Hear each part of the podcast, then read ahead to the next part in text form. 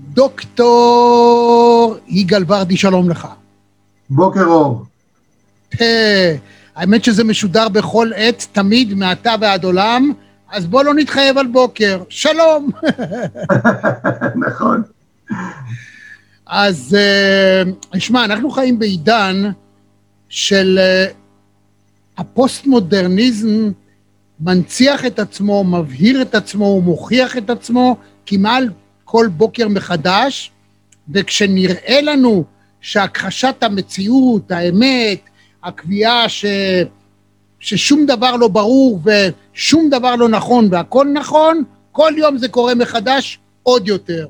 החל מהכחשת קורונה, בית נשיא אמריקאי, אה, מתוך עשרת אלפים ציוצים שלו, מסתבר שיותר משבעת אלפים הם, אה, שו... העובדות לא קשורות למציאות, כפי שאנחנו מכירים אותה.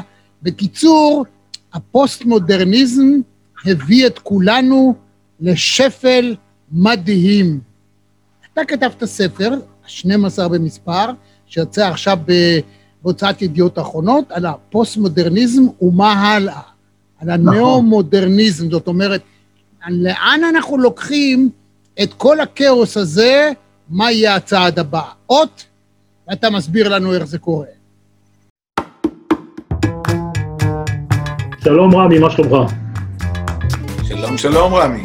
אני רוצה להתחיל בשאלת רב. אפשר? כן. בבקשה. ערב טוב, רמי, פעם ראשונה בחיים שלי בזום. ופתאום אני אדבר איתך, ולא חלמתי שאני אדבר איתך. אז אני קודם כל לכבוד הוא לי. חוויה לשמוע אותך בכל שידור, כי העברית שלך חג, חגיגה. תודה, חג שמח. איך המשקפיים שלי? מה זה קוליות? חבל על הזמן. שלום לך, יצא לך אולדה? כאילו אנחנו בשוודיה. בטח, כי זה אור כזה ענק.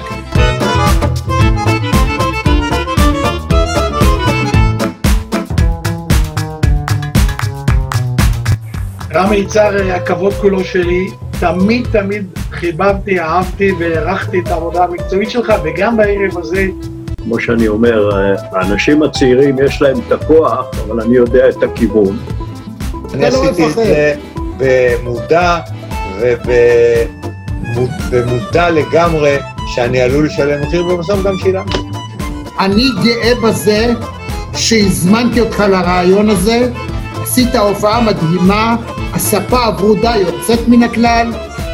אני כל יום, פעמיים ביום קורא את האתר שלך, ונהנה מהניתוחים ומהכושר ביטוי והיכולת ניתוח.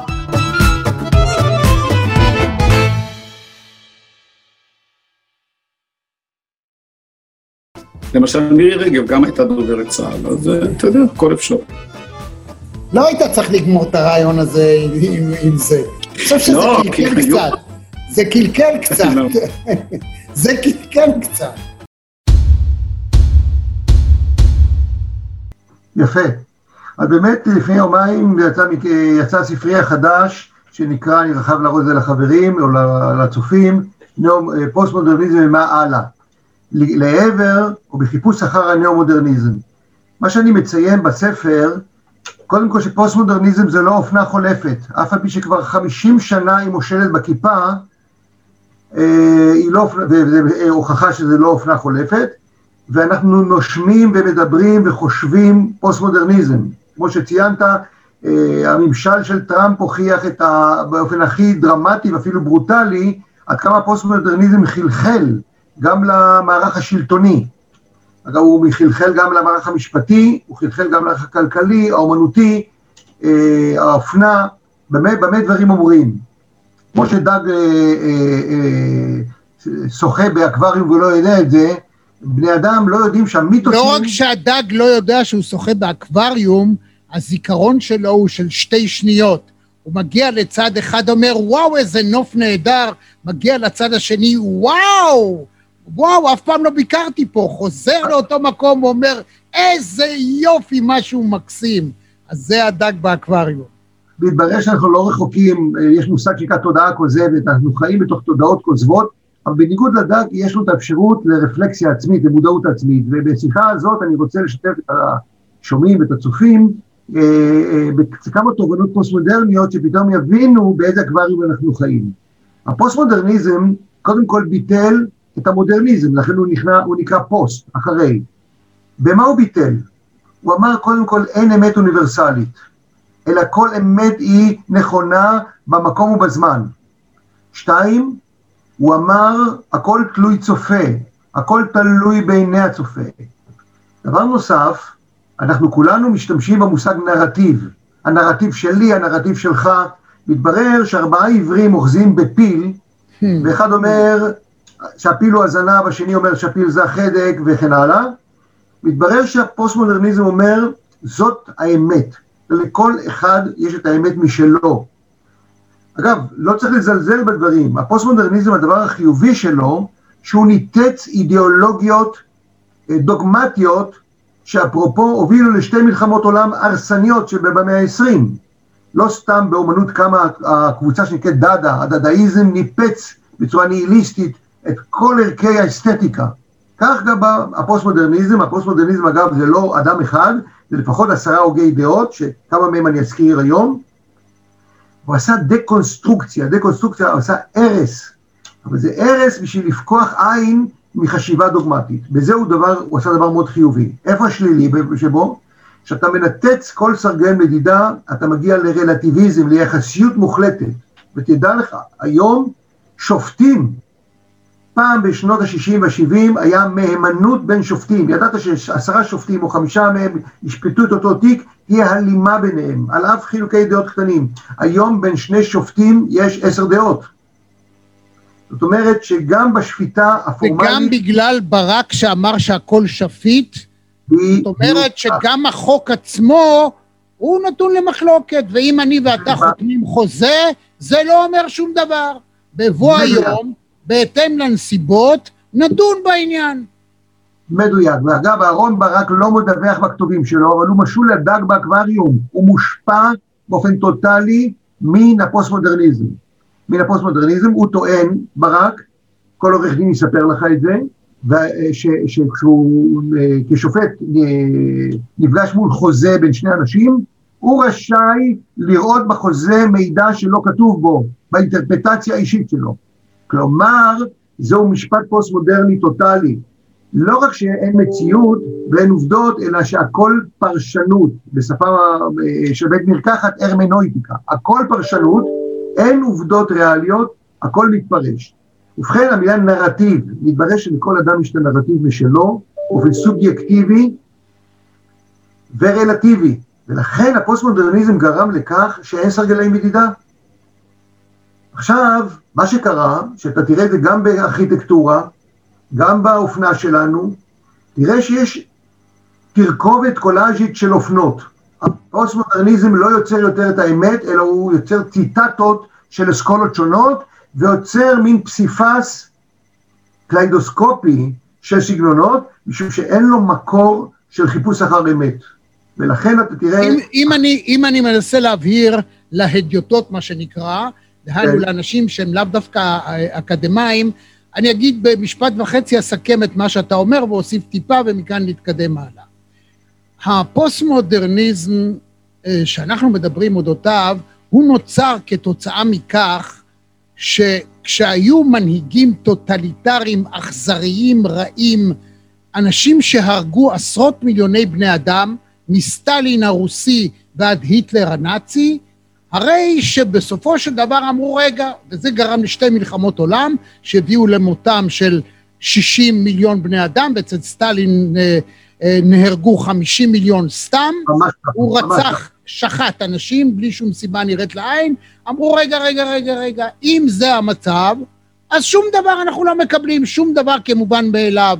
אין יותר סמכות, אין יותר שלטון, תראו מה אתם המנהיגים עשיתם, הוצאתם להורג עשרות מיליוני בני אדם, גררתם להרס עולמי, הרסתם את הכלכלה, את החיים, להגליה של מאות מיליוני בני אדם, שיניתם את פני העולם, ואתם, אנחנו תמיד האמנו בכם כמנהיגים, חלק בחרנו אתכם, כמו את היטלר, חלק עליתם לשלטון במהפכה, אידיאולוגיות למיניהם, אבל אנחנו מכאן ואילך לא מקבלים שום דבר שאתם אומרים. ואז נכון. שנות ה-60, שהיו אחרי מלחמת העולם השנייה, האמריקאים, עם ההיפים, בהמשך העניין של הגלובליזציה, דהיינו מייצרים מצב שאין יותר אימפריות שכובשות באמצעות צבא, אלא מה שהאימפריה האחרונה היא האימפריה האמריקאית, אמרה אנחנו נכבוש אתכם באמצעות אידיאולוגיה, אני אשתמש בצבא אבל בקטנה, בקטנה כדי להנחיל את מה שאנחנו מאמינים בו וזה הדמוקרטיה. אתה טוטליטריסט, אנחנו בכוח נחייב אותך להיות דמוקרט כלפי עמך. התוצאה היא שזה חלחל למטה אותו פוסט-מודרניזם מתפיסת עולם שלטונית, ממבנה חברה, לאנרכיה מוחלטת. דהיינו, בעיקר כתוצאה מההתפתחות הטכנולוגית, שיצרה את הרשתות החברתיות, את הנגישות של כל אדם לכל אדם על פני כדור הארץ, נוצר מצב שאף אחד לא יודע שום דבר. הכל fake news. בדיוק ככה. היות ואין אמת, אין קריטריון לאמת, וגם אין עובדות, משום שעובדה זה דבר שאתה יכול להגיד לו באופן פוזיטיבי, זה שולחן.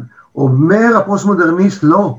זה הכל בעיני הצופה, ולכן המושג נרטיב זה אומר עיסה, עין י' ס' ה', עיסה של תופעות שמשתנות בזמן, משתנות גם בתוכי כסובייקט, וכמובן שונות מצופה לצופה.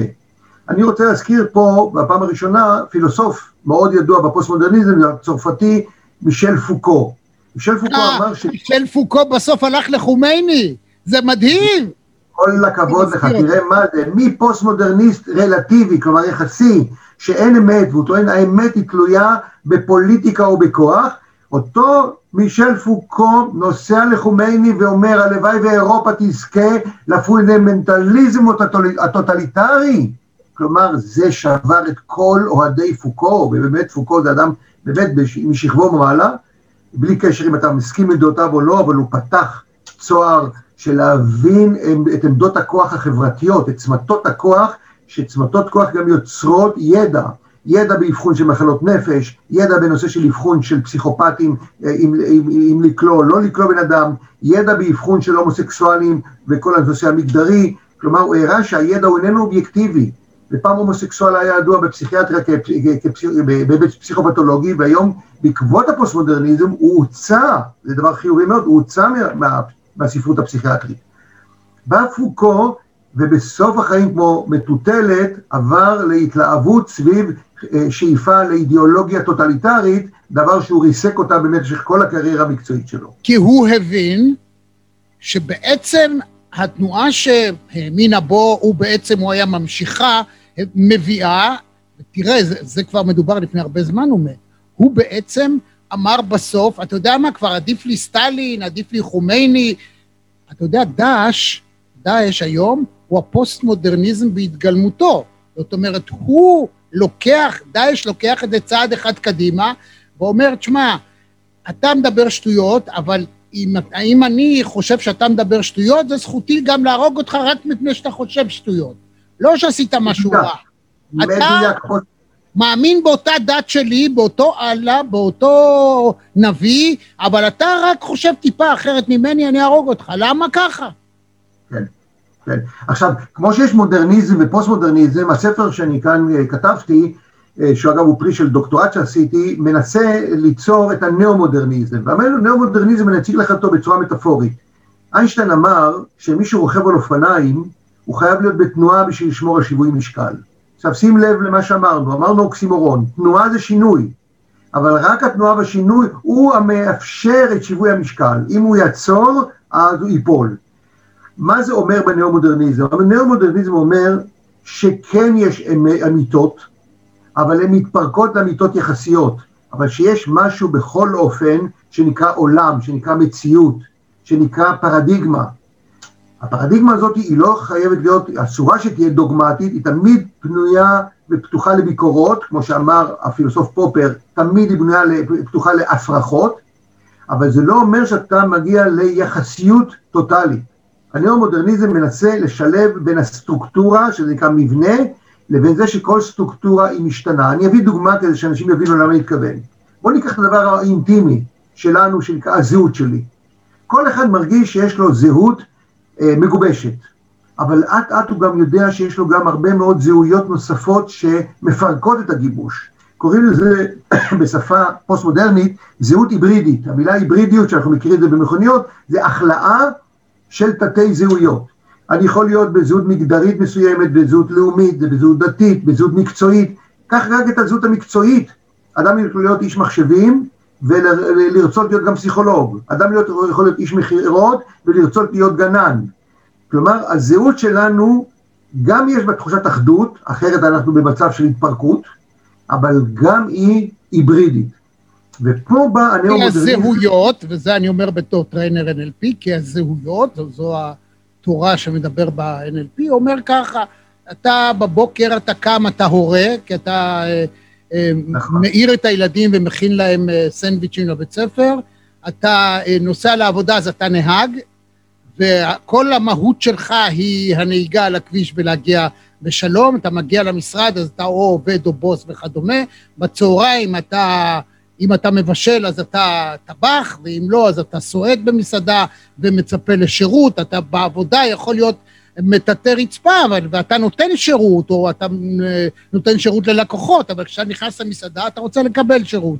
וכך הלאה, ובערב אתה מאהב, ואתה תייר, ואתה מיליון דברים. אז זה ריבוי הזהויות, אבל לא החיבור ביניהם, לפי ה-NLP, לא החיבור ביניהם מייצר את הזהות האמיתית או זהות העל, אלא אם אתה לא יודע מתי להתנהג איך. כשאתה מחליף בין זהויות במקום הלא נכון, או אתה מעתיק, אתה מנסה אה, לגרור זהות ממקום אחד למקום אחר, שם מתחילות הצרות. אגב, אתה אומר דברים נפלאים, כן, שם מתחילה הפתולוגיה. יש מושג שנקרא בפסיכיאטריה מלטיפל פרסונליטי, כלומר ריבוי אישיויות, כשאני מחליף זהות בלי לדעת על אחת על השנייה, אני בבעיה נפשית. או כשאני מתנהג אה, כמפקד בצבא, בבית, אז אה, יש פה אה, חוסר הלימה. זאת אומרת, אה, ישנו סוציולוג בשם גופמן שאמר שאנחנו למעשה מחליפים לא רק זהויות אלא תפקידים, אנחנו בריבוי תפקידים, ישנה פסיכולוגית בשם מקדוגל שאמרה שלמעשה אנחנו בתוכנו, הזהות שלנו היא זהות של שחקני תיאטרון, ובכל פעם צץ שחקן אחר, אבל כמו שאמרת, בזמן ובמקום הנכון שיהיה מותאם לנסיבות. הדבר המעניין, הפסיכ... הפילוסוף ז'אן פול סארטר הצרפתי, שהוא היה אקזיסטנציאליסט, אבל הוא השפיע על הפוסט-מודרני, הוא אמר שהאדם הוא חסר אישיות, אין לו מהות, אלא הוא כולו חופשי. סארטר אמר משפט מרתק, אדם משועבד רק לדבר אחד, וזה לחירות שלו. ואני בוחר את זהותי בכל רגע ורגע. אפרופו, הפוסט-מודרניזם אומר את אותו דבר, ולכן הוא לקח את זה מסרטר, אין מהויות של זהות, אין מהות של זהות, אלא אנחנו כל הזמן משנים את זהותנו בהתאם, לש... בהתאם לנסיבות הקונקרטיות. אני חולק על כך, ואני אומר שיש לנו אישיות, אבל יש לנו גם מודעות עצמית ובחירה חופשית, ויש פה דינמיקה של אה, תן וקח, בין היכולת שלי בבחירה החופשית לעשות כל מה שאני רוצה כרגע, לבין האישיות שמשפיעה על ההתנהגות שלי. כלומר, יש גם גרעין של זהות קבועה, וגם גרעין של זהות שאפשר לשחק איתה. אה, האספקט הזה של הפוסט-מודרניזם, הוא הקצין את זה בכיוון של סארטר, בטענה שאנחנו חסרי זהות, אלא ריבוי זהויות קולאז'י או היברידי, ואז למעשה אנחנו, כמו שהסרט של אודי אלן, זיקית. אנחנו זיקיות, משנות את הצורה ואת הצבע, ואת הצבע בהתאם לנסיבות. אה, יש כאלה שהם... אני אגיד לך את, את הבעיה העיקרית, כמו שאני רואה אותה, אתה פילוסוף, אתה צייר, אתה... אה, פסיכולוג גם. נכון, פסיכולוג, אז ודאי נפלא. אה, בוא נסתכל על ההיבט החברתי המעשי של חיי אדם. העובדה שכרגע הפוסט-מודרניזם הביא את העולם למצב של באמת אנרכיה חברתית, לא כלכלית עדיין, כי עדיין אנשים יודעים מה זה דולר ומאמינים בו, אבל אם זה ימשיך להידרדר ככה, אז גם, הרי אין יותר כסף, כסף הוא בלוף. כל מי שמבין כלכלה יודע שאין דבר כזה כסף. מה גם שפעם זה עוד היה שטר נייר, היום זה שורה באינטרנט. כאילו, נכון. אתה מחזיק את הזה, או אתה מעביר, או אתה מחזיק חתיכת פלסטיק, ואיתו אתה לוקח מה שאתה רוצה. אז כל זה זה בלוק. עכשיו, כשאין סמכות אמיתית, ואף אחד לא מאמין לאף אחד, אי אפשר לנהל חברה. חברה לא תתנהל לאורך זמן באופן. שאף אחד לא יקבל מרות של אף אדם אחר. זה מערער את יסודות החברה, שמישל פוקו מדבר על חומייני, הוא הלך לחומייני, הוא הלך אליו. נכון. זה כאילו שיא השיאים של... של. ההיפוך המוחלט, של... היפוך של ה- אתה יודע, אגב, זה מראה שכתבתי כבר ספר שנקרא חוכמת הנפש לרפא את עצמה, זה מראה שמטוטלת נמצאת כל כך בקצה הרלטיביסטי, הוא זקוק לעשות את המזור הנפשי הפנימי שלו והפילוסופי לעבר רדיקליזם פונדמנטליסטי קיצוני. כן. אה, אז בוא, בוא, לחלוטין. בוא דבר איתי מבחינה חברתית, כמו שאתה רואה פוליטית. איך אפשר לרפא את התחלואים הללו בהינתן הטכנולוגיה שקיימת, הנפיצות שלה, העובדה שנגיד ביהדות אומרים עשה לך רב. אז מה זאת אומרת עשה לך רב? יש ריבוי רבנים, אבל כל אדם מצווה לבחור לעצמו רב, אבל once הוא בחר אותו, הוא מקשיב לו. לא טוב לך הרב הזה, אתה הולך לרב אחר, אבל אין דבר כזה שאתה תהיה הרב של עצמך. אתה, אתה בוחר לעצמך מנהיג, ואז אתה מקשיב ואתה עושה את מה שהוא אומר לך. אנחנו נכון. היום במצב שאף אחד לא, לא, לא שומע בקול אף אחד. נכון מאוד. תראה, אני אענה לך את זה בשני היבטים מאוד מעניינים. ישנו גאון בשם רוברט וינר שהמציא את תורת הקיברנטיקה. תורת הקיברנטיקה זה הבסיס לכל המהפכה המדעית, כולל המחשבים שיש היום. מה זה קיברנטוס בלטינית? זה הגה. כל מערכת זקוקה להגה, הגה זאת אומרת מנהיג, מנהיג שיעשה את הרגולציה, שיעשה את הוויסות. עובדה שהמזגן שלנו מקרר ומחמם, יש לו וסת פנימי שאנחנו מקיילים. כלומר, מה שאתה אומר, שכשיש ארגון ללא שלטון, ללא מוקד של עשה לך רב, אז הארגון הזה הופך להיות כאוטי, הופך להיות אנרכי, מאבד מעל זה. עכשיו בואו נתרגם את זה לשפת היום-יום שלנו בישראל. שים לב דבר מרתק במדינה שלנו. המדינה הזאת, שהיא בת 70 פלוס, היא מדינה של אה, ריבוי של תרבויות וריבוי של אתניות. בעבר היה ניסיון ליצור את העברי החדש, אנחנו חוזרים לזהות ההומוגנית הטוטאלית. ואז היה מכבש לעבר כור היתוך.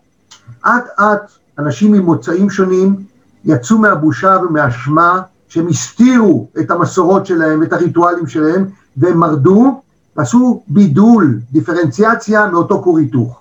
וכל היפה... אבל קודם כור, בן גוריון צדק, זאת אומרת, אלמלא היה רוצה לעשות כור היתוך, לא היה, הרי זה היה מתפורר מיד. מה שהוא עשה זה הוא יצר קודם את הכור היתוך, ואז כל אחד לקח קצת מה, מהמקור שלו, מה שנקרא. אבל כן, עדיין, כולנו היום ישראלים. אז זה בדיוק המעניין, מה שאתה מעלה, תזכור את המשפט של איינשטיין עם רוכב האופניים. יש לנו, אה, מה שעשה בן גוריון, הוא קודם כל השפה העברית. הוא גרם לאנשים עם, שם, עם שמות משפחה מחו"ל לעברת אותם. אנחנו יודעים שאנשים מלח"י שרפו דוכנים שהיו עיתונים עם שפה יידיש, משום שהיה קנאות להחיות את השפה העברית. אה, כל הסיפור של הכנענים שרצו לחזור למסורת בתקופת התנ"ך, תוך כדי התבדלות מהגלות. כן. אה, אה, ליצור את העברי החדש או את הישראלי החדש, מה שקרוי הצבר. הוא הצליח. הזה- הוא הצליח, מחלוקת, כי תראה, בעובדה היא שבמהלך בזמן, אותה זהות ישראלית, זה מה שבאתי להגיד לך בניאו-מודרניזם, הניאו-מודרניזם אומר גם וגם, אנחנו כולנו ישראלים, ואנחנו לא מסתירים את הבידולים של התרבויות שלנו והאתניות שלנו, והמרוקאי לא יתבייש לעשות את מסיבת, את החגיגות הספציפיות שלו, והרוסי לא יתבייש מהמזון ומהשפה אפילו, אפילו אה, אה, לדבר בש- בשפה שלו, אה, במקביל לשפה העברית. זאת אומרת, יש לנו פה איזון של מטוטלת בין זהות הומוגנית אחת, מודרניסטית, לבין בידול פוסט-מודרני של ריבוי זהויות, והדבר הבריא של המדינה שלנו הוא כשהמטוטלת הזאת היא קיימת. כשאתה שומע את להקת אתניקס, או, או טיפקס, ואתה רואה שיש שם מחברים, איך אמרת, זה לא שזה הופך להיות אה, להומוגניות, אבל יש השפעות של מזרח ומערב בתוך התרבות שלנו, זה, לזה מכ- מכנים בשפה המקצועית יחסים מוכלים. אין האחד יכול בלי השני, אבל כל אחד שומר גם על הזהות שלו. זה שילוב מאוד מוזר, פרדוקסלי. יש גם את האחדות הזהותית, יש גם את הריבוי והשונות, ואחד מזין את השני. זה הניאו-מודרניזם שאני מאוד מאמין בו, ואני אה, דוגל בו. הפוסט-מודרניזם הוא בעד זהות היברידית מוחלטת תוך שבירת ההגמוניה של שלטון. אתה יודע למה הם עשו את זה? הם עשו את זה קודם כל כמרד ולשחרר אנשים מדוכאים. גם שחורים, גם נשים, גם הומוסקסואלים, כל הקבוצות המודרות תחת שלטון הגמוני חונק, אז אנחנו יודעים, צריך קודם כל למרוד. ובשבח המרד הזה נוצר מה שנקרא ריבוי זהותי ללא שום מרכז. אבל לאחר מכן, בלי המרכז, יש עיבוד אוריינטציה, יש עיבוד כיוון, וכל אחד, בסופו של דבר, גם ערביי ישראל יודו, עם כל זה שהם קוראים לעצמם אה, פלסטינאים אה, ישראלים, הם יודו במוצר, הם יודו שיש בהם את, ה, את, ה, את הזהות הישראלית, כן, לא רק ברמה פורמלית שהם אזרחי ישראל. אף על פי שהם באים... אין שום צל של ספק, מחקרים מוכיחים שכ-80 אחוזים מערביי ישראל רואים את עצמם קודם כל כישראלים. החרדים הקיצוניים ביותר, הדור החדש הוא לא הדור הקודם ולא הדור לפני כן. הדור החדש דובר עברית רהוטה, הדור החדש כבר מחובר לאינטרנט, הוא מושפע מהסביבה התרבותית, גם הישראלית וגם הקוסמופוליטית, ולאט לאט יש את הזהות החרדית המאוד מאוד דוגמטית וקיצונית, אבל יש גם את הישראליות. אתה יכול, יכול לראות את ראש עיריית אה, מודיעין עילית, שעם הפאות ו- ו- וכולו חרדי, מה שנקרא מוקצן, הוא צבר לכל דבר, בדיבור הרהוט שלו, בחשיבה הישראלית שלו, וכולי וכולי וכולי. אנחנו צריכים להבין שוב את הדינמיקה הזאת בין המודרנה לפוסט-מודרנה. המודרנה רצתה או חתרה לזהות הומוגנית קיצונית, הפוסט-מודרנה לריבוי זהויות, הנאו-מודרניזם כפי שאני רואה אותו וכתבתי עליו, הוא מחבר בין שני המצבים של גם וגם.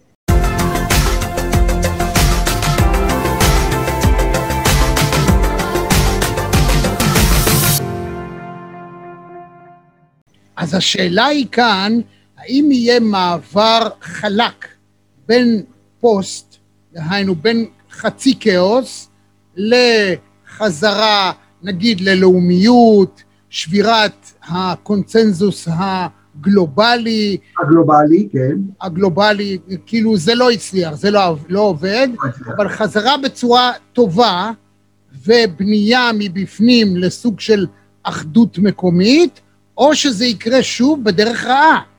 מה זה דרך רעה? זה, זה סוג של סטליניזם, זה הפיכה. זה סטליניזם, זה היטלריזם, זה מה שכמעט היה דונלד טראמפ. למרבה המזל, החוקה עצרה אותו אחרי ארבע שנים, אפשר יהיה להחליף אותו. אם לא, מי יודע מה היה קורה. והנה הוא כבר מצהיר שאם אני הפסדתי, אני אתמודד בעוד ארבע שנים, אני אחזור. אין דבר כזה, אתם לא תסלקו אותי.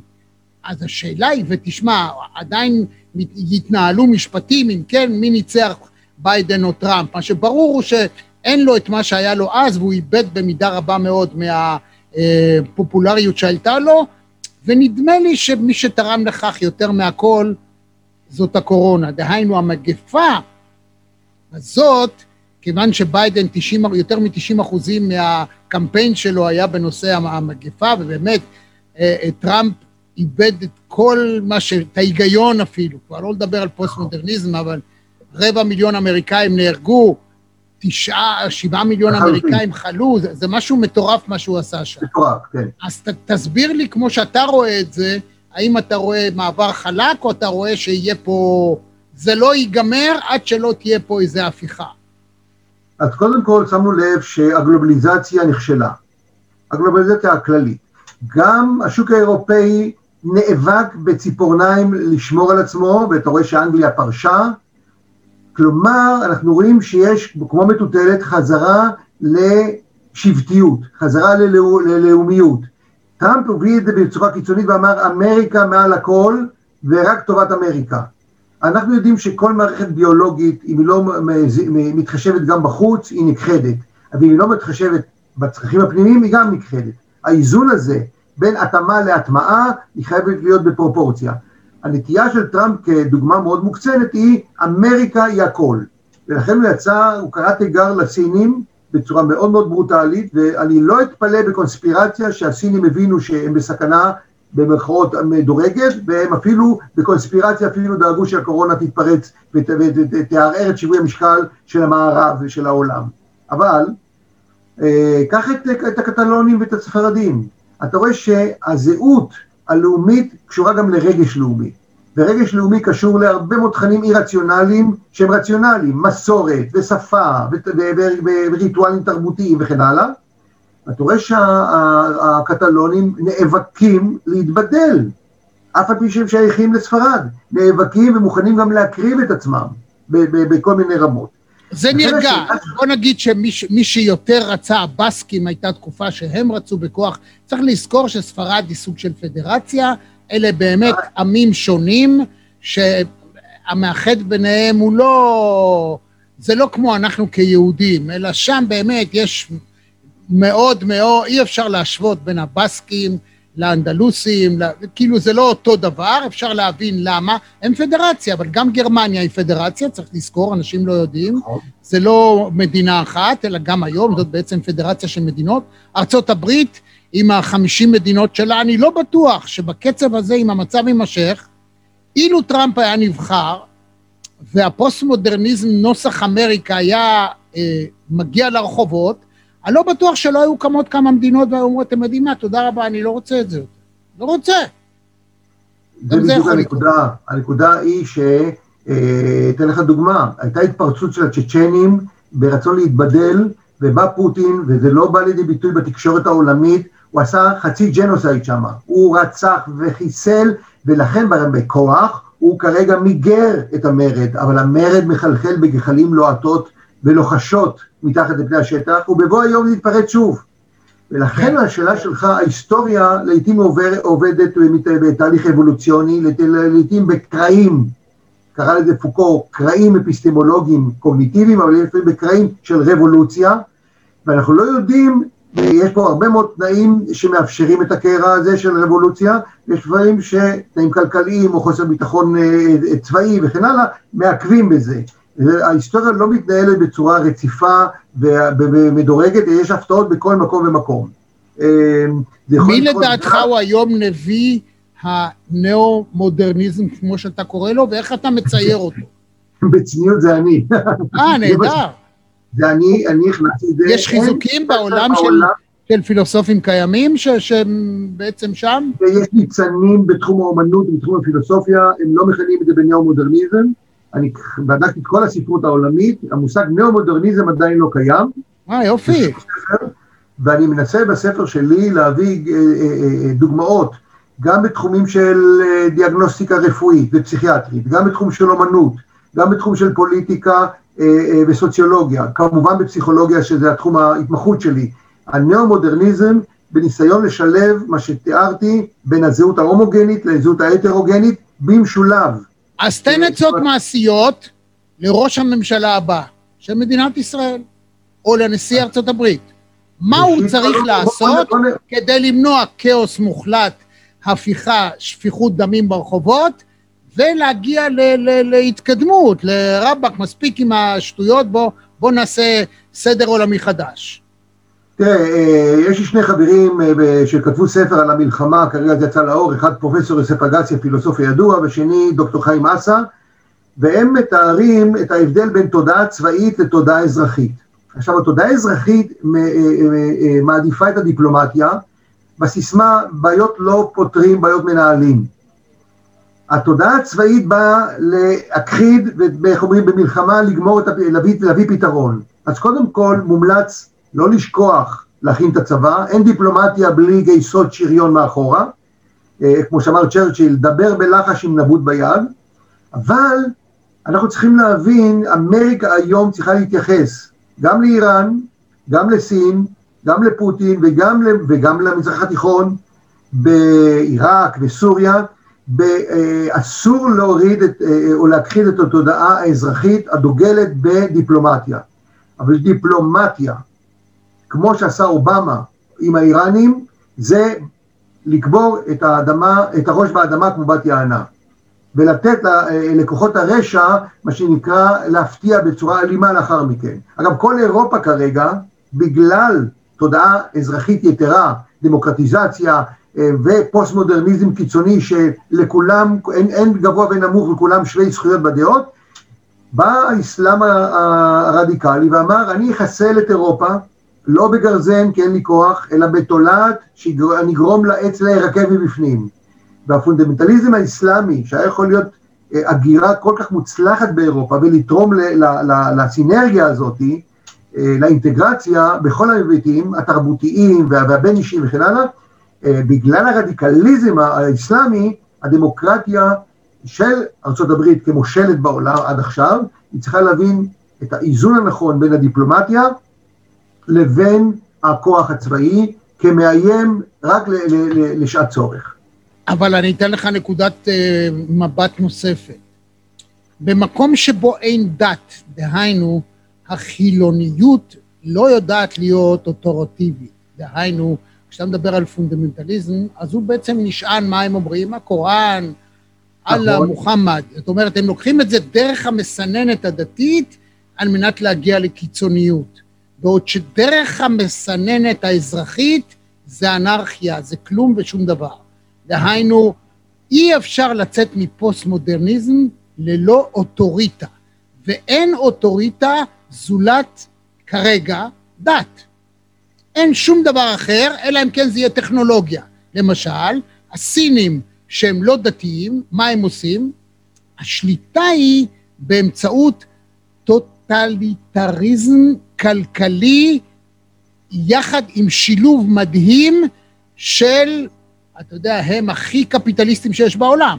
תחרות היא תחרות, תצליח, תעשה הכל בשביל, אנחנו נעשה הכל בשביל לשלוט ולהיות הכי טובים בעולם, אבל הצבא שלנו לא יכבוש בשום מקום. אתה לא רואה צבא סיני שמסתובב באיזה מקום, או מתערב, או אומר אנחנו אה, נשלח צבא, או נשלח טילים. הם אמנם מתחמשים, אבל הם בעצם היום שולטים על העולם, הם האימפריה הבאה אחרי ארצות הברית, בדרכם שלהם, שאולי זה הנאו-מודרניזם. דהיינו, משטר טוטליטרי, אבל שלטון כוחני, אתה שולט על האזרחים שלך, ואתה לא מאפשר חופש מעבר למה שאתה רוצה לאפשר חופש. אז רמי, פה יש לי להפתיע אותך במשהו.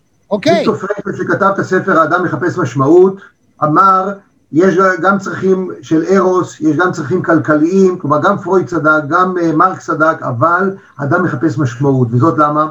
אדם יודע שבתודעתו שהוא בן תמותה. המאבק שלנו למול ידיעתנו את הסוף, מביא את הצורך ללדת את הדת כסוג של מזור.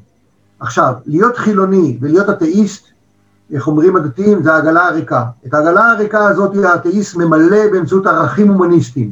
ערכים הומניסטיים הם די אוטופיים, כי בסופו של יום יש מאבק רגיונו, של אזור, של אה, רגש לאומי, של זהות לאומית וכולי וכולי, כמו שדיברנו עד עכשיו, ולכן החילוניות החדשה צריכה לצקת אידיאולוגיות חדשות בלי להיבהל ממה שהפוסט-מודרניזם ניפץ, אידיאולוגיות חדשות של מה המשמעות שלנו פה, מה המשמעות שלנו לגבי הדורות הבאים, איך אנחנו צריכים להתייחס לארבעה פים, פים זה העוני, התפוצצות אוכלוסין, האטום והזוהמה, כלומר ההיבט האקולוגי. זה פים בארבעה פים באנגלית. אנחנו, יש לנו אינטרסים לאומיים של כלל, כלל אזרחי העולם, יש אינטרסים גם לוקאליים.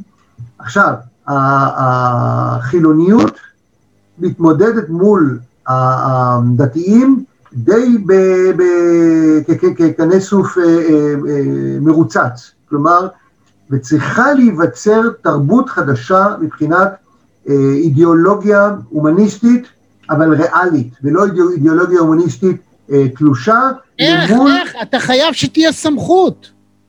אז אני אומר לך, הסמכות... כן, אבל אתה חייב שמישהו, מישהו, המילה שהוא יגיד תהיה מילה, וסמכות. אי אפשר לנהל... אתה צודק. אתה יודע, אתה יודע למה הקומוניזם נכשל, ולמה הקיבוצים נכשלו? כי התפיסה שכל אחד ייתן כפי יכולתו ויקבל כפי צרכיו, התברר שלכולם יש צרכים ואף אחד אין לו יכולת, אז הכל יתמודד. נכון מאוד, נכון מאוד. תראה, אבל זה חשוב להזכיר שני דברים. מרקס אמר שהדת זה אופיום להמונים, אבל לא מבינים שבלי הדת, האופיום יבוא במקום הדת. וזה קורה אגב. תדע לך ש-80% מאזרחי תל אביב הם מעשני, מעשני אופיום, מה שנקרא. עם דיכאונות, עם אופיום, עם uh, שתייה חריפה, מכיוון שיש ריקנות, על זה דיבר ויקטור פרנקל. הריק הקיומי חייב להתמלא במשמעות. איך עושים את זה? תפקידנו כהוגי דעות, כאינטלקטואלים, כאומנים, להוביל אה, אה, פרדיגמות תרבותיות חדשות שמותאמות גם למאה ה-21 על בסיס הטכנולוגיה החדשה, על בסיס, אנחנו עוברים שינוי מאוד מאוד דרמטי בטכנולוגיה. וכמו שאמר מרק, כשהטכנולוגיה משתנה, משתנות גם תפיסות העולם האידיאולוגיות, ההוויה קובעת את התודעה. תפקידנו לעשות את ההפך, שהתודעה תשפיע גם על ההוויה. לכן מה שסיפרת על סין זה רק חצי התמונה, לא הכל רק כלכלה וצבא, אלא יש גם את משמעות החיים שכל קבוצה מחפשת. לא לחינם, לא לחינם, אנשים נתפסים במיתוסים הלוקאליים של כל קבוצה אתנית, והמיתוס הזה זה סוג של אותו, אותו כוכב צפון שמקנה להם משמעות, ושעליו הם מוכנים להקריב את עצמם.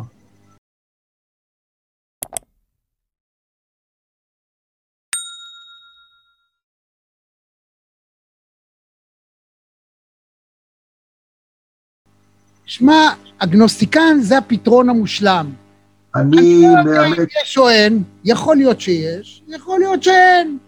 אז ברגע שאתה נוקט בגישה הזאת שיכול להיות שיש אלוהים ויש העולם הבא ויש גלגולים ויכול להיות שאין, מאפשרת לך להתנהג באופן כזה או אחר, או להתוות לעצמך נתיב מוסרי.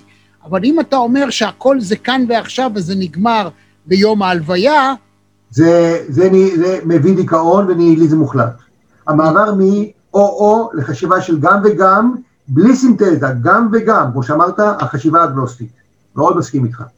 אז פרנקל בעצם, הרי המוצא שלו היה מהגטו. הוא, הוא האיש ש, שהוא מה שהוא, בזכות זה שהוא חווה מה שחווה בגטו ויצא החוצה, וכאילו הוא שרד באמצעות תפיסת, הוא בתוך עולמו. אדם בתוך עצמו הוא חי, האופן שהוא חי עם עצמו את התקופה הקשה הזאת, הפכה אותו לסמל לאחד האנשים המדהימים ביותר, ובאמת. אם ניקח את זה משם, אולי הכל יהיה טוב. אז תן את הסיכום שלך, איך אתה רוצה שמכאן ואילך כולם יתנהגו? תראה, אנחנו נמצאים כרגע במשבר מאוד קשה, שהעיר את כולנו מהתרדמה, שאומר לא רק בישראל אלא בעולם כולו בעקבות הקורונה, הבנו מה שאמר, אה, אה, אה, נו, מייסד החלונות, Windows, איך קוראים לו? מה, של מייקרוסופט? כן, כן, כן, ביל גייט, שמה שיהרוג אותנו זה לא טילים, אלא זה, זה, זה המיקרוביולוגיה, המגפה הזאת, התעוררנו ואז ראינו דבר מאוד קשה. אתה רואה פה את, ה, את המאבק שמי חוטף ראשון את, ה, את החיסון. אין פה תפיסה קוסמופוליטית הומנית של uh, כולנו אזרחי עולם, אלא מי יחטוף ראשון, מי יחטוף את ראשון, למי יהיה, למי לא יהיה. המסקנה היא, שוב, להבין את הדיכוטומיה, שאנחנו גם אזרחי העולם, אבל גם לוקאלים סביב הטריטוריה שלנו, ובתוך הטריטוריה יש רגש לאומי עם מסורת של היסטוריה, ולהבין שאנחנו מפוצלים בו זמנית, גם עם האדם כאוניברס, כשלמות, ואדם ברמה הפרטיקולרית, כמו שאמרת, אדם דר בתוך עצמו. דוקטור יגאל ורדי, קודם כל, איך משיגים את הספר שלך? תן עכשיו, אה, חנויות הספרים לא בדיוק... חנויות החנויות סגורות, אז בבקשה, מי שרוצה לרשום לי במייל, ורדי, שבע, שטרודל. אני אכתוב כאן למטה, אנחנו נשים לינק, יהיה בכל מקום שאפשר להיות איתך בקשר. יש לך גם דף פייסבוק, נכון? בוודאי. דוקטור יגאל ורדי, תיכנסו, תראו דברים מדהימים, ותקנו את הספר. אני האמת לא, תראה, יצא לפני יומיים, אני לא ראיתי אותו, רק שמעתי אודותיו, ותניף אותו, תניף אותו. עטיפה יפה, הוצאת ידיעות אחרונות. מי עשה לך את העטיפה? אה, קוראים לו אה, ירון עינב. כן, ירון עינב, אה, מעצב גרפי מעולה. יפה מאוד. עכשיו, לקראת סיום ממש, הואיל וזה הספר ה-12, אני ראיתי ב... ביבליוגרפיה שלך שיש לך ספר שנוגע לגרפולוגיה. נכון. כן. אז אני אגיד, בתור trainer NLP, ומי שחניכם של ריצ'רד בנדלר ודייוויד סניידר, כן. ג'ייסון לינט, אה, בתחומים מגוונים של זהו, אז בעיקר אה, הנושא של הגרפולוגיה, השאלה היא, האם זה משקף את הנפש אך ורק, או האם, ישנה גישה שאומרת, שאם אני רוצה להשתנות, אם אני אכפה על עצמי לכתוב באופן מסוים, זה גם ישנה את הנוירונים וישנה את האישיות ואת ההתנהלות. מה עמדתך בנושא? אז אני אגיד לך, זה נקרא גרפותרפיה, שבאמצעות שינוי כתב אתה משפיע על האישיות, באותה מידה שהאישיות מוש... באה לידי ביטוי בכתב. זה נכון ואפקטיבי בגילאים של 9, 10, 11, כשהנער או הנערה עוברים עדיין שינויים מאוד מאוד משמעותיים באישיות שלהם, ולפעמים יש גם אה, אנשים שעוסקים בתיקון של כתב, בעקבות כתיבה משודשת או דיסגרפיות שונות, וזה משפיע לא רק על התיקון המכני של האותיות, אלא גם על המבנה האישיותי, בכיוון של ריכוז, משמעת, אה, או להפך, יציאה מכפייתיות עבר ספונטניות, זה מאוד מאוד אה, אה, אפקטיבי. אני ניסיתי לעשות את הגרפותרפיה לפגועי מוח של צה"ל אחרי מלחמת יום כיפור בבית הלוחם, וניסיתי לעזור להם לשפר את כתב הידם, כתב יד משובש בגלל הפגיעת מוח. זה היה שינויים מאוד מזעריים. מי שרוצה היום לשנות את כתב ידו, השינויים יהיו מאוד מאוד מזעריים וחלקיים. זה יותר דומיננטי בגילאים של גיל ההתבגרות הראשוני. כלומר, אם אני רוצה להיות... תראה, יש אומרים שזה תמיד משקף, דהיינו, אם עברתי שינוי מסוים, אז זה גם מתבטא בכתב היד, אתה יכול לראות אותו זה נכון, זה אדם נכון. מבוגר, אז כן. הוא, הוא עובר טרנספורמציה מסוימת, וזה מתבטא מיד בכתב היד. אתה יכול לראות את נכון. המחברת שלו, או איך הוא כתב פעם ואיך הוא כותב היום, אתה אומר, וואלה, זה לא אותו בן אדם, קוראים לך, זה אותו דבר, אותו מספר תעודת זהות, לא אותו בן אדם. כן. אתה אומר שאם אני אשב ואני אנסה לסגל לעצמי סוג מסוים של כתב יד, לא. לא זה. לא, משום שמדובר ב-30 סימני כתב יד, אתה יכול לסגל גודל, מרחק, דברים כאלה. אם אני מבקש מטראמפ לכתוב יותר קטן, הוא לא יצליח אגב. לא. לגבי החותמת, אז אני אגיד לך, ישנה תפיסה, אתה- מן הסתם אתה יודע את זה, אבל שיש הבדל מהותי בין כתב היד כשכותבים לבין החתימה. החתימה. החתימה לפי תפיסת העולם שאני למדתי והוסמכתי, זה הפסאדה שלך. איך אתה רוצה להיראות? האדם ניכר, מה שנקרא, בחתימתו, זה, זה ביטוי ממש, אה, אתה אומר, הכנסת לזה תת-הכרה של הפנים, כפי שהוא מיוצג כלפי חוץ בעיני זולת. אה, או, יפה, אז אנחנו מסכימים. זאת אומרת, אין קשר, אין קשר לא, לא, אתה בין החתימה. לכתב היד. אני התלוצצתי בגלל טראמפ שכל כמה זמן חותם, אוקיי. אני רק אומר שהאישיות באה לידי ביטוי בכתב היד, הכתב יד משתנה בעקבות תקופות, אגב, כתבי יד של ואן גוך, שכל יום כתב מכתב אחד לאחיו, יש לו שינויים כמו EEG, אה, אה, גלי מוח שמייצגים את האישיות שלו, כל יום מכתב, והיו לו תקופות של עלייה, תקופות של ירידה, תקופות של משבר נפשי, הכל ניכר בכתב ידו, באמת בצורה מאוד מאוד הולמת. באשר לשינוי האישיות דרך כתב יד, משימה מאוד מאוד מורכבת. מאוד מורכבת בגיל מבוגר. אז אם כבר דיברנו על החתימה המקושקשת השפיצית של דונלד טראמפ, אגב, יש עוד כמה מנהיגי עולם שראיתי שיש להם חתימה דומה מאוד מאוד מאוד, אני מספר על כך לאנשים שאני מדריך אותם ועובד איתם. תגיד, ספר, תאר את הפסאדה שלו באמצעות החתימה שלו. אני, אני אכה את הצופים וגם אותך בהלם. החיבור הזוויתי של טראמפ מתאפיין גם בחתימה של בן גוריון, נכון. וגם בחתימה, רגע, רגע, אמרתי הלם, וגם בחתימה של הימלר. אם תראה את החתימה של הימלר ושל טראמפ, הם כאילו אחים תאומים. מה זה אומר? זה אומר כתב בקווים ישרים וזוויתיים. ברמה גם הסימבולית, זה כמו גדר תיל, זוויות. ויש פה על אפכם ועל חמתכם אני אגיע למטרה. איש ריב ומדון. עכשיו, שאמרתי כרגע את שני המשפטים האלה, זה גם טראמפ וגם בן גוריון וגם הימלר. בן גוריון היה אדם רודני, סמכותי, דומיננטי, אבל היה בו גם אלמנטים אחרים ערכיים, שטראמפ משולל בהם. ושהימלר היה, מה שהוא כתב, כמו שכתב ביומנים לאשתו, אה, איך את התחתנת עם אדם שמיוצג בכזה כמות של רוע, מדבר ביומן, המכתב האישי לאשתו. כלומר, עכשיו, הכתיבה הזוויתית הזאת היא כתיבה מאוד נוקשה, מאוד אגרסיבית, ואנחנו רואים את זה אצל טראמפ, ומי שאני קראתי פייסבוק, עיתונאית ידועה שכתבה שטראמפ אוהב אותנו, טראמפ לא אוהב אותנו. זה הכל תועלתני, ממוקד מטרה, זכינו בארבע שנים בהרבה מאוד מתנות, זה היה בגלל הצורך שלו לפייס את האוונגליסטים שיבחרו בו. טראמפ, לפי כתב ידו, מדובר אגב, טעו 30 פסיכיאטרים, 30 פסיכיאטרים אמרו שהוא חולה במחלה ממארת שנקראת נרקיציזם. נרקיציזם ממאיר. למה הם טעו? נרקיציזם יש לו בכמויות, אבל הם לא דיברו על דברים נוספים שיש לו. יש בו גם ריאליזם. יוצא מן הכלל בהבנת עובדות המציאות, יש בו נחישות הישגית, יש בו אלמנטים של עקשנות מול, אה, אתה יודע, הוא עבר הרבה מאוד משברים כלכליים והוא התמודד מולם. זו אישיות הרבה יותר היברידית ומורכבת מאשר רק מה ששלושים פסיכיאטרים באמריקה אמרו, נרקיציזם. זה, הפ... זה הגישה זה, זה, שהוא, זה שיש לו נרקיסיזם אין על זה קיצוני, אין עוררין. אין אבל ויכוח, זה אבל אני אגיד לך מה בעיקר חסר לו. מה? תקופת טראמפ מוכיחה דבר אחד חד משמעי, ובזה הוא שונה גם מבן גוריון וגם מהימלר. אתה לא יכול להיות מנהיג העולם שאין לך אפילו קולג'. זאת אומרת, כל מי שמזלזל בהשכלה הפורמלית, כל מי שמזלזל בהשתייכות לסוג, לאיזשהו נתיב של לימוד ולמידה, הוא בבעיה. אז כשגאונים כמו ג'ובס ואחרים המציאו ועשו את מה שעשו, והם ברחו מבית ספר כולל איינשטיין, עדיין איינשטיין היה איינשטיין, בעוד שטראמפ הוא סוג של ארס, שלא יודע כלום. בוא תדבר בשפה מקצועית, הוא מקיאווליסט מובהק, המטרה מקדשת האמצעים. ותדע לך שבעסקים, בקפיטליזם העולמי, העסקים הם, הם אכזריים שאין לתאר אותם.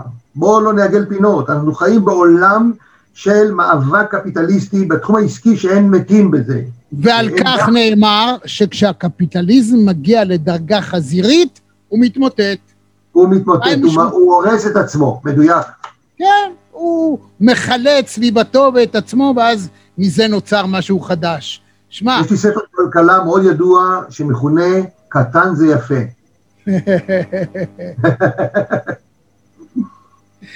דוקטור יגאל הכל במידה, זה ביטוי שיווני, הכל במידה. עברת את המידה, אתה משלם מחיר. דוקטור יגאל ורדי, היה פשוט חוויה לדבר איתך, כיף לא נורמלי. הדתי, רמי, הדתי. ואתה יודע, בהצלחה עם הספר, וקדימה לבר מצווה, לספר הבר מצווה. ממש ככה, ויעדכן אותך. תודה רבה. להתראות. להתראות, שלום. ביי ביי. עד כאן מהדורה נוספת של מרכזי TV. אם היה לכם כיף, אם נהניתם, אנא לחצו לייק וגם על הפעמון כדי לקבל רמז על המפגש הבא שלנו. אני רמי יצהר, להתראות. thank you